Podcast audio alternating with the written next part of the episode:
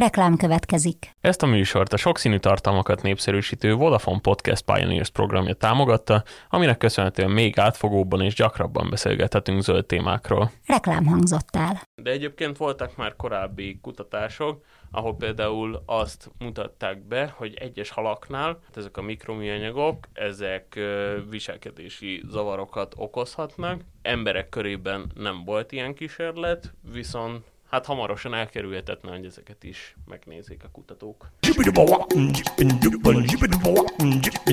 Lányi kollégámmal köszöntöm az Zöldövezet hallgatóit, én Lugosi Péter vagyok, és híreket elemzünk, jó szokásunkhoz híven.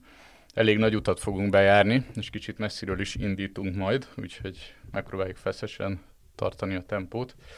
Hát az első hírünk az így kapásból nem is annyira zöld téma feltétlenül, egy geológiai hírt hoztunk. Három elég komoly kitörés történt egy nap alatt a világon. Őrs felvezeted nagyjából, hogy miről szól ez a hír? Hát ugye az Etnáról már az utóbbi években lehet hallani, hogy elég erős aktivitást mutat, és hát ez most sem volt másképp. Szerencsére itt azért a kutatók érzékelték már a földmozgásokat a vasárnapi történések előtt, viszont a lakosságnak nehezebben jutott el az információ, ugyanis egy ilyen elég ködös, felhős idő volt, és így nagyon sokáig meg se tudták figyelni, például a, a vulkánból érkező darabkákat, amik lehullottak, például a hamu, és így nehezebben, nehezebben zajlott le a lakosságnak így a, az elmozdítása a környékről, és ugye az Etna mellett pedig ott volt még a, a mexikói Popocatépetl vulkán is, amit a helyiek egyébként csak Popónak hívnak, lehet, hogy ezt egyszerűbb is lenne kimondani, és ott volt egyébként még a kongói Nyamulagira, ami szintén uh, kitörés volt a hétvégén.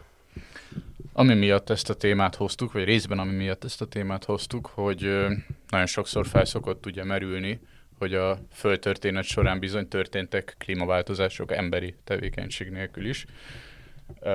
ugye a jégkorszakokról valószínűleg mindenki hallott már, de pont azt tudjuk, hogy ugye a heves vulkáni aktivitás is képes éghajlati átalakulást okozni, mégpedig oly módon, hogy ugye ezekkel a kitörésekkel különböző részecskék kerülnek az atmoszférába, amelyek egy ilyen hűtőhatást képesek kiváltani azáltal, hogy blokkolják a beérkező napsugárzást. Ugye ez egy nagyon jól tanulmányozott jelenség, például grönlandi jégmagok révén elég jól tudják rekonstruálni a múlt klímáját, és ugye geológiai, egyéb geológiai bizonyítékok is vannak arra, hogy ezek mikor következtek be. Szépen össze lehet kötni, hogy mondjuk nőtt a légkörben egy adott vulkáni részecskének a koncentrációja, és látszódik, hogy, hogy megváltoztak az éghajlati viszonyok. És ez ugye gyakorlatilag egy bizonyos mértékben megerősíti azt, hogy a, a széndiokszid kibocsátásunk, meg egyéb üvegházgáz kibocsátásunk az, az képes hatni a, a klímára, éppen fordított módon, ugye, mert egy ilyen gyakorlatilag egy üvegház hatás tényleg a visszaverődést tudják felerősíteni ezek a részecskék. Ugyanakkor azt is megerősítik, hogy igen, ez a mostani éghajlati átalakulás, ez viszont nem egy természetes folyamat. Úgyhogy e, ezzel a témával így nagyjából azt akartuk felvezetni, ami talán az elmúlt hetek egyik elég fontos megállapítása, híre a Meteorológiai Világszervezettől, a VMO-tól, hogy az elkövetkező időszakban valószínűleg át fogjuk lépni ezt a bizonyos másfél fokos hatást, és egy pár szót erről a másfél fokról tudnám mondani. Valószínűleg a hallgatók már találkoztak azért a, hát, a kifejezéssel. Igen, azért is gondoltam, hogy a, a VMO-nak a megállapítása az valószínűleg sokakat nem fog annyira meglepni, mert azért aki reálisan áll hozzá a klímaváltozás kérdéséhez, főleg az elmúlt évek trendjeit látva, azért ezt megállapíthattuk, hogy nem feltétlenül a jó irányba haladunk, és hát ez most ez a, ez a tény megállapítás is ezt jelzi. Ugye ehhez nagyon-nagyon sokat hozzátesz az a meteorológiai jelenség, amiről beszéltünk még egy ö, néhány adással ezelőtt, ez a La Niña El Niño váltakozás. Ugye most megyünk át egy El Niño szakaszba, ami tulajdonképpen azt jelenti majd, hogy a La Niñával ellentétben, ami eddig visszafogta az embernek a, a károsító hatásait, ez tulajdonképpen még felerősíti majd és így sokszorosan csapódik le például a lakóvezetekben a, a felmelegedés, így például akár már öt éven belül simán bekövetkezhet az, hogy a, a Párizsi Klímaegyezménybe foglaltakat átlépjük, de hát azért kutatók már azt is jelezték, hogy ez a két fok se olyan lehetetlen egy-két évtizeden belül. Igen, amit a VMO jelentésében egy fontos megállapítás, hogy uh, itt igazából átmeneti átlépésről beszélnek, szóval átléphetjük ezt a másfél fokot, de még egyáltalán nem biztos, hogy tartósan. Ugye, ahogy te is mondtad, ez a másfél fok a Párizsi Klímaegyezményben volt meghatározva, hogy a iparosodási, iparosodás előtti szinthez képest, ahhoz az átlaghoz képest a század végére jó lenne, ha másfél fok, másfél Celsius fok alatt sikerülne tartani a klímaváltozásnak a mértékét, a globális felmelegedés mértékét. Ugye hát azért elég sok klímatudós ma már azt mondja, hogy ez inkább ilyen varázsszó, meg, meg uh, ilyen jó, jól hangzó cél, de hogy a realitás, amit egyébként szintén megfogalmaztak a Párizsi Klímaegyezményben, ez a 2 Celsius fok, ugye azt tudjuk, hogy egy bizonyos szint után ilyen tized fokok, ugye felszíni átlaghőmérsékletről, globális átlaghőmérsékletről beszélünk, szóval ilyen tized Celsius fokok is óriási különbségeket eredményezhetnek, ami, ami kifejezést itt szerintem érdemes elmondani, ez a fordulópont, fordulópontok kifejezés. Ugye nagyon sok olyan jelenség van, aminek ha elérjük ezt a fordulópontját, akkor azok visszafordíthatatlan folyamatok indulnak el, mondjuk a grönlandi égtakarónak a, az olvadása egy ilyen, ami hogyha elér egy bizonyos szintet, akkor azzal nem lehet mit kezdeni, óriási tengerszintemelkedést okoz ez, az alvedó hatás fel fogja erősíteni, hogy ugye kevesebb a fehér felület Grönlandon, tehát kevesebb fog visszaverődni, hanem ott a tenger mondjuk az még inkább, vagy a felszínre bukkanó talaj még inkább el tudja nyelni a hőt. És igen, hát ezért nagyon nem mindegy ugye ez a, ez a kettő Celsius fok. Csak így visszacsatolásként még szerintem az egy nagyon erős példa, ez valami dokumentumfilmben láttam, hogy nagyon sokan kétkednek annak kapcsán, leginkább a szkeptikusok, hogy ez a másfél fok, kettő fok, ez mégis mekkora változás hozhat az életünkbe. Baromi egyszerű a példa, gondoljunk csak arra, hogy a testhőmérsékletünket hogy nézzük. 37 Celsius foknál még nyugodtan vagyunk társaságban, stb 38,5-39 Celsius foknál pedig leginkább az ágyban fetrengünk és próbálunk túlélni, úgyhogy nagyon komoly változásokat hozhat ez, és hát a, a Földnek tulajdonképpen így a, a biodiverzitás, ez egy rendkívül összetett dolog, úgyhogy ez egy ilyen láncreakciós hatást is bőven-bőven elindíthat. Igen, és egyébként nyilván itt átlag, globális átlagról beszélünk, ahogy azt többször hangsúlyoztuk, de ugye itt egyes területeken tényleg olyan, olyan szintet tud elérni az átlag hőmérséklet emelkedése regionálisan tényleg, hogy az, az lakhatatlan lesz, ilyen 20, átlag 29 Celsius fokos hőmérsékletnél azt mondják, hogy az már lakhatatlan. Ez ugye most ilyen milliárdokat fenyeget ez a veszély, hogy a mostani otthon az élhetetlen lesz. És igen, ahogy mondtad, ezek pont ezek a fordulópontok egyébként nem csak az emberi szervezetet terhelik meg, hanem a biodiverzitást, a, a fajok elterjedésének a térképét is gyakorlatilag átrajzolják. És akkor erről rákapcsolhatunk a következő témánkra, május 20-án, tehát ezt az adást, ezt 24-én rögzítjük, tehát múlt hét szombaton volt a, a méhek világnapja, ezeknél a fajoknál tudjuk, hogy egyébként a egyéb emberi tényezők mellett éppen a globális felmelegedés az, amely komoly fenyegetést jelenthet rájuk potenciálisan. Például amiatt, mert mondjuk azok a növények, amelyeket ugye ők beporoznak, és amelyektől egyébként ők maguk is függenek, azok eltolódnak esetleg. Ennek a világnapnak a kapcsán ugye a Országos Magyar Méhészeti Egyesület adott ki egy közleményt, Ebben azért a, a fókusz az inkább a közvetlen emberi hatásokon van. Milyen, milyen hatásokat említenek? Hát ugye, amit itt kiemelnek, az a téli méhpusztulásnak a mértékének az elképesztő növekedése. Ugye itt az elmúlt 15 évben például 5-10%-ról beszéltünk, most már ez az értéke sokkal nagyobb. Viszont a, az emberek még nagyon sokkal tudnak segíteni, ahogy ezt az UMM elnöke is kiemeli. Gondoljunk csak arra, hogy ha virágokat helyezünk el az erkélyünkön, teraszunkon, még hogyha a városi körülmények között is élünk, akkor is van erre lehetőségünk, és érdemes különösen nagy figyelmet fordítani erre a legénységesebb időszakukban, ami július második fele és augusztus vége közé esik, és ilyenkor nagyon sokat segíthetünk a mély populáción. És ugye az elmúlt években pedig azt is látjuk, hogy azért mérlegelők is egyre nagyobb számban jelennek meg még nagyvárosokban is. Igen, itt ugye ezt nagyon-nagyon-nagyon sokszor el szokták mondani, hogy a méheknek a legjobban azzal lehet kedvezni, hogyha a számukra természetes környezetet többé-kevésbé sikerül megőrizni vagy rekonstruálni. Ugye ez egyrészt magába foglalja azt, hogy a rovarírtókat, azokat lehetőleg, meg a növényvédőszereket a lehető leginkább lecsökkenteni vagy elhagyni. Ez ugye óriási mezőgazdasági problémát okoz egyébként a túlhasználat illetve az, hogy igen, mondjuk a, a kaszálást, azt alaposan át kell gondolni, mert az, hogyha onnan letaroljuk a virágokat, amelyektől ezeknek a rovaroknak az élete, fennmaradása függ, akkor annak bizony súlyos következményei lesznek. És ugye, amit nagyon sokszor el szoktunk mondani, hogy a biodiverzitást, a természetet bántjuk, az ránk is kihat. Ugye, ha eltűnnek a beporzók, akkor mezőgazdaságban elképesztő mennyiségű növény termesztése kerülhet veszélybe. És akkor, ha méheknél tartunk, akkor kicsit forduljunk rá egy darás témára, ami nekem meg a sokat emlegetett Bihari Dániel kollégánknak nagyon szívügyünk. Ez a tőrös darás kérdés. Most ugye szezonja van ezeknek a rovaroknak. Magyar Madártani és Természetvédelmi Egyesületnek az oldalán nagyon sok információt lehet róluk olvasni, de egyébként is eléggé sok felületen szoktak írni róluk.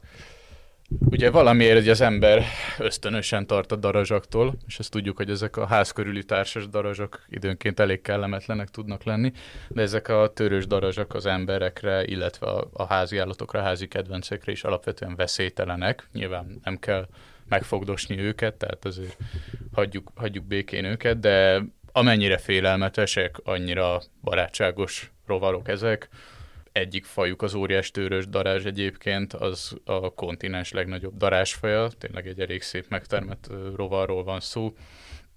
Ez például egyébként védett állat is, tehát 50 ezer forint a természetvédelmi értéke.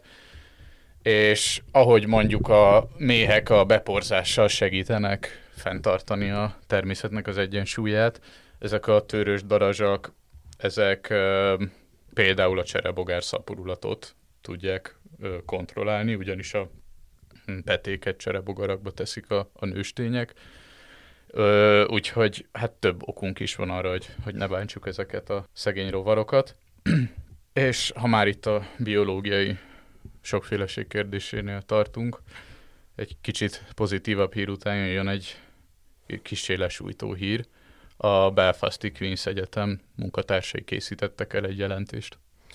Ö, igen, itt a Természetvédelmi Világszövetségnek ugye rendszeresen jönnek ki olyan jelentései, amelyben a Földön élő nagyjából 70 ezer állatfajnak így a populációjának az alakulását követik le, és hát a, a Belfasti Queency Egyetem pedig pont itt a biodiverzitás világnapján, ami egyébként pont azt hiszem 30 éve ö, került elfogadásra. Nos, ezen a világnapon mutatta be az új jelentését, ami hát egy sokkal negatívabb képet fest az egyébként is negatív természetvédelmi világszövetség által kiadott jelentéshez képest.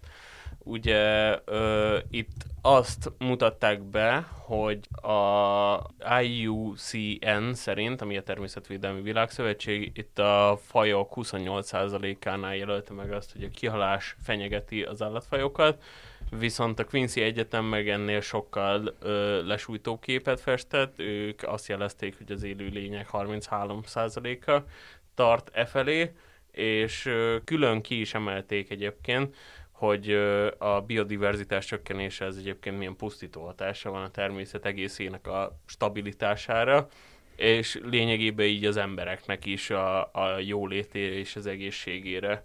Hát és ugye itt a, a biodiverzitásnak a csökkenése az nagyon sok mindent hozhat magával, akár itt az élelmiszertermeléssel kapcsolatos problémák is felmerülhetnek, nagyon sok betegség is ennek kapcsán jöhet majd elő így a későbbiekben, és hát azt is látni, hogy ahogy rá vagyunk utalva arra, hogy lényegében a globális iparágakon keresztül, hogy ki zsákmányoljunk a természetünket, így hogyha megszűnik ennek a táptalaja lényegében, akkor a világgazdaság is elég nagy problémában lesz.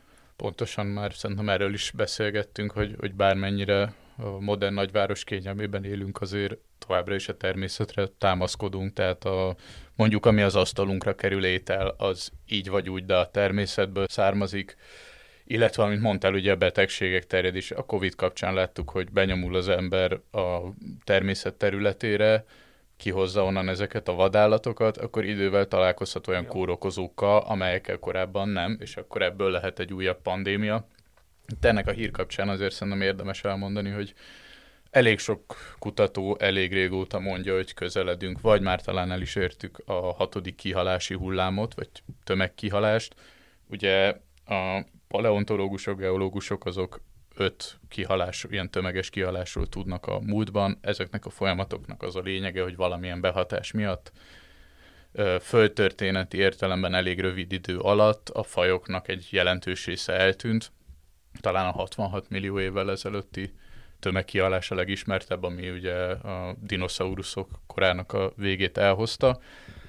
Hát amit közös ezekben a múltbeli kihalási hullámokban, hogy ezeket természetes okok, folyamatok indították el. Nyilván nem minden esetben lehet pontosan tudni, tehát vannak viták ezzel kapcsolatban. Ugye a, a dinoszauruszoknál felmerült, hogy mm, tömeges vulkáni aktivitás világszerte, ez okozott esetleg egy klimatikus átalakulást, stb. Ugye a talán ismertebb, meg népszerűbb magyarázat az az aszteroida becsapódás.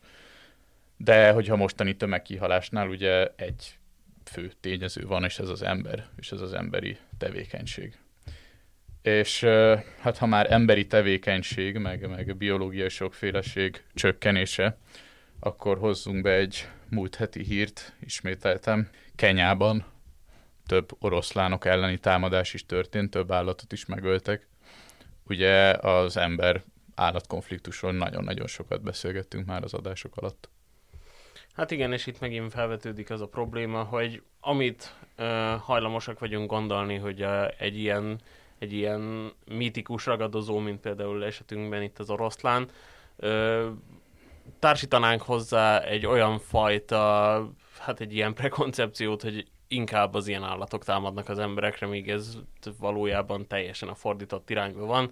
Ugye korábban a cápák kapcsán is kiemeltük ezt, hogy nagyon, nagyon tartanak az emberek a cápáktól, miközben azért elhanyagolható, sőt évtizedek alatt néhány eset van, amikor cápa támad emberre, még fordított esetben ugye itt a halászat kapcsán rengeteg ilyen eset van és hát itt a konkrét kenyai eset kapcsán ö, azt követően pusztították el egyébként ezeket az állatokat a pásztorok, hogy kecskékre és kutyákra támadtak egy közeli falu határában, de hát ö, ez meg hogy is mondjam, ez valahol benne van, így, a, így a vadon élő állatok körében.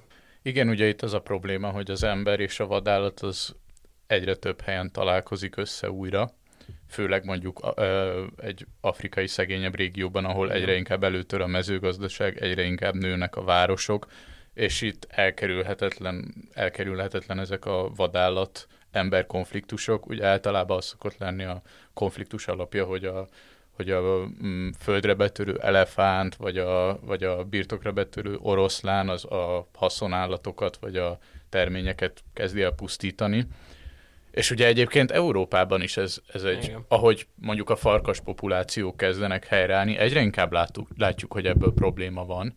Arra egyelőre nincs példa, hogy lándzsákkal felszerelve falusiak támadnának, de hogy ez egy fokozódó probléma itt is, itt nem amiatt, hogy egyre inkább pusztítjuk a természetet, hanem hogy a természetvédelmi törekvések következtében egyes állományok elkezdenek helyreállni, vagy legalábbis javulni. Úgyhogy ez, ez nem, nem egy távoli világ problémája. Elég arra gondolni, hogy mondjuk Romániában a medve populáció az, ami szintén beszéltünk már róla, hogy ez milyen problémákat okoz. És közben meg van egy kettőség, most behozok egy keserédes uh, hírt is.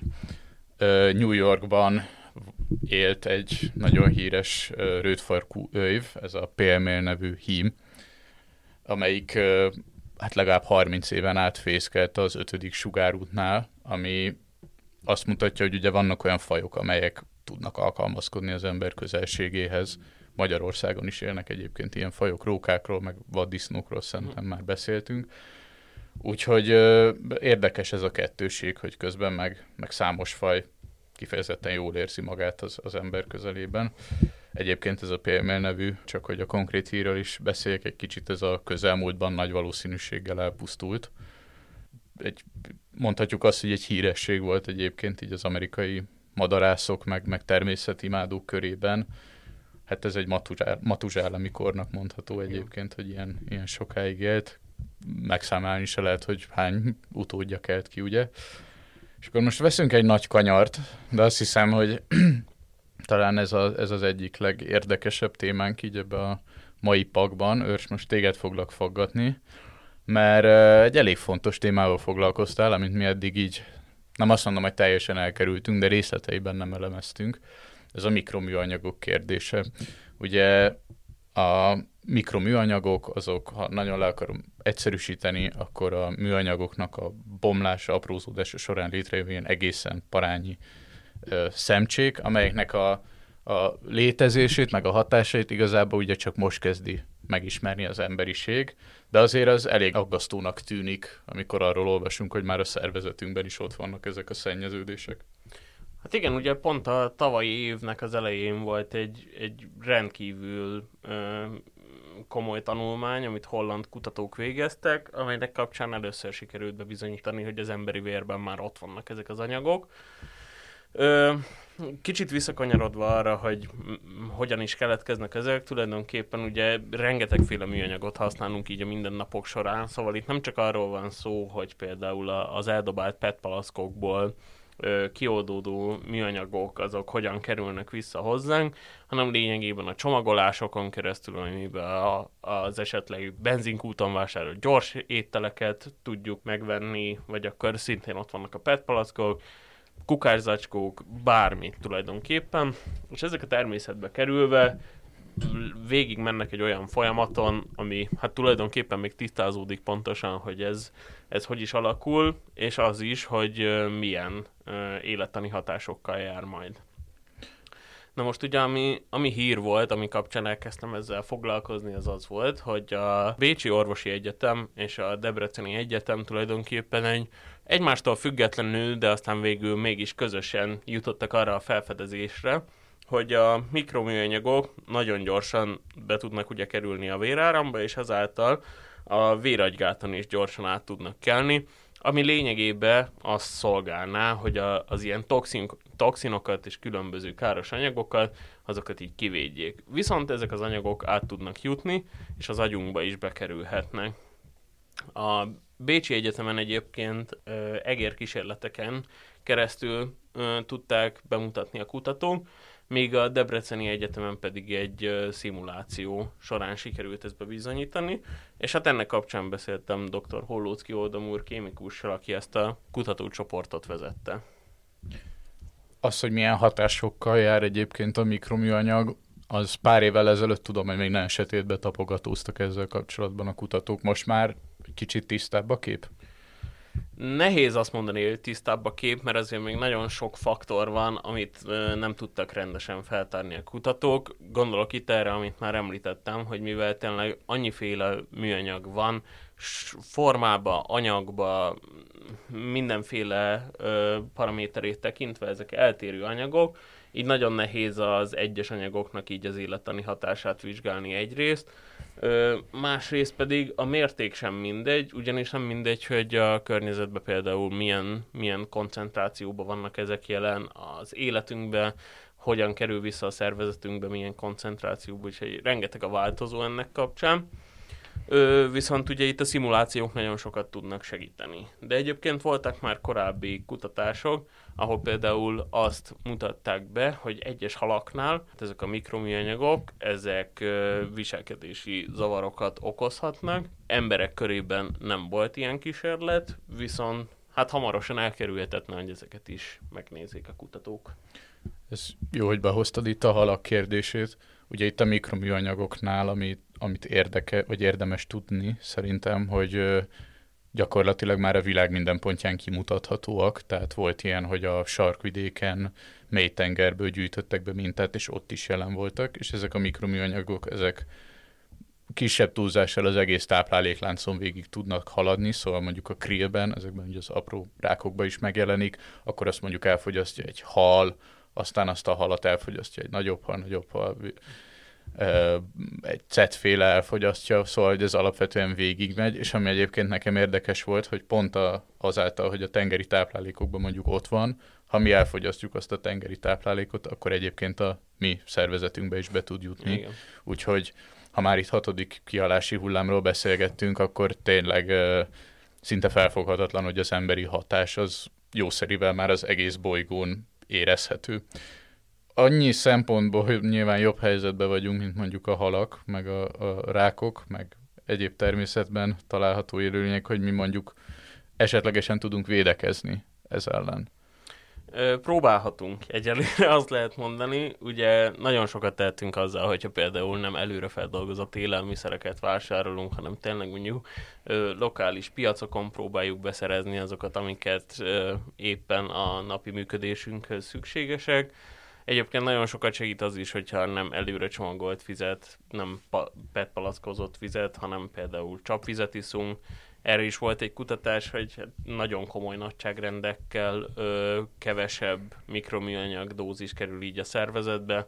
Ha jól emlékszem, akkor valami éves szinten egy olyan 100-200 szoros mértékről beszélünk így a PET palackok esetében. Ebben most így fejből nem vagyok annyira biztos, de nagyjából ilyen nagyságrend az, amiről beszélünk. Viszont itt az interjú kapcsán még, amire visszakanyarodnék, hogy mi lesz nagyon érdekes az elkövetkezendő időszakban a kutatások kapcsán ugye nagyon komoly kérdéseket vet fel az, hogy a, a fehérjékben ezek milyen változásokat indítanak el ezek az anyagok, és a kutatók például arra fognak törekedni, hogy megállapítsák, hogy valamilyen neurodegeneratív betegséget például felerősíthet-e ez az anyag, vagy hogyha hajlamunk van rá, akkor ezt, ezt kihozhatja el belőlünk.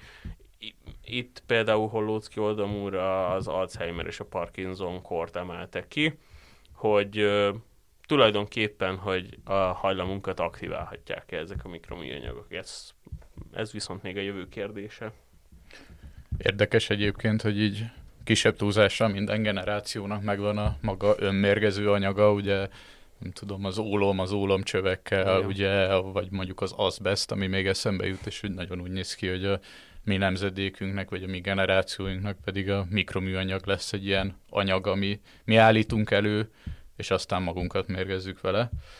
Hát me- megint vegyünk egy kis kanyart, és akkor így az utolsó témánkra térjünk rá, amit talán a klímaváltozásos kérdéseknél vitathattunk volna.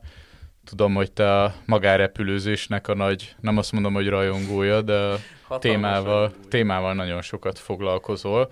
Ugye most megint a Greenpeace készített egy jelentést még márciusban ezzel kapcsolatban, és most pedig a, a Euronews adott ki egy elég jó kis összefoglalót erről.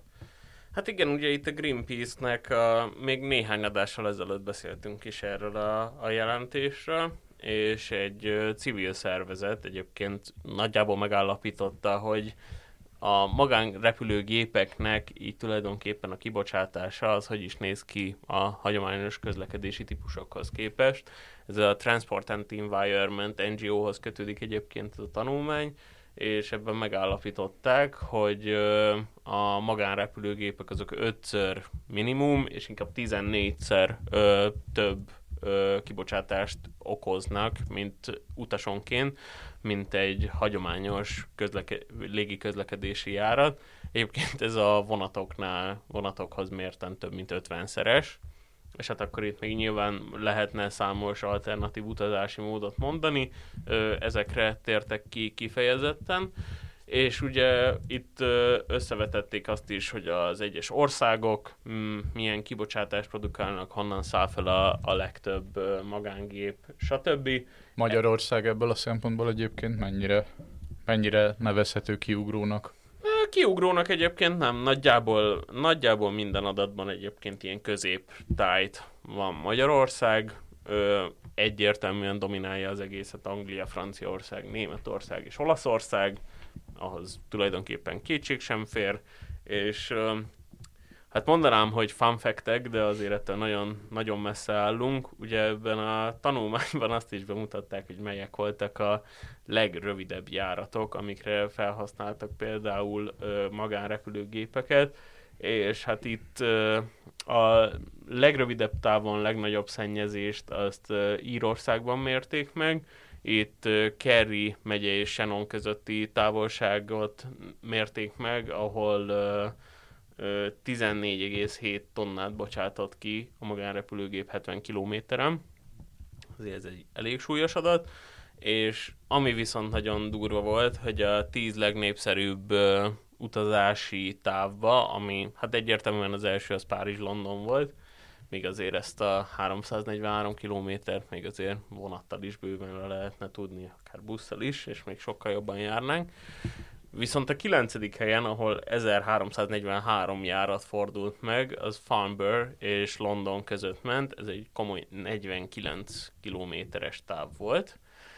És még ennél is van lejjebb, ugyanis Farnborough és Blackbush között, ami egyébként Hampshire-ben található, ez egy 5 kilométer, 5 mérföldes táv, szóval itt egy olyan nem egész 7 kilométerről beszélhetünk, és itt is 13 magánrepülőgép fordult meg az év során. Hát ez tényleg olyan távolság, amit egy jobb hétvégé mellett túrázok. Hát igen, én biciklivel is simán letudható. És uh, zárójeles megjegyzés ugye a végére, hogy akit érdekelne a zöld közlekedés, meg a magárepülésnek a, a problémái, ennek azt hiszem, hogy őrsel tiszta szívvel ajánljuk egy korábbi adásunkat dr. Balázs Gergelyer, a Rolls-Royce Magyarország ügy, ügyvezető igazgatójával a Zöldövezet podcastjai között ezt is meg lehet hallgatni. És azt hiszem a végére értünk a mai paknak, úgyhogy találkozunk a következő adásban.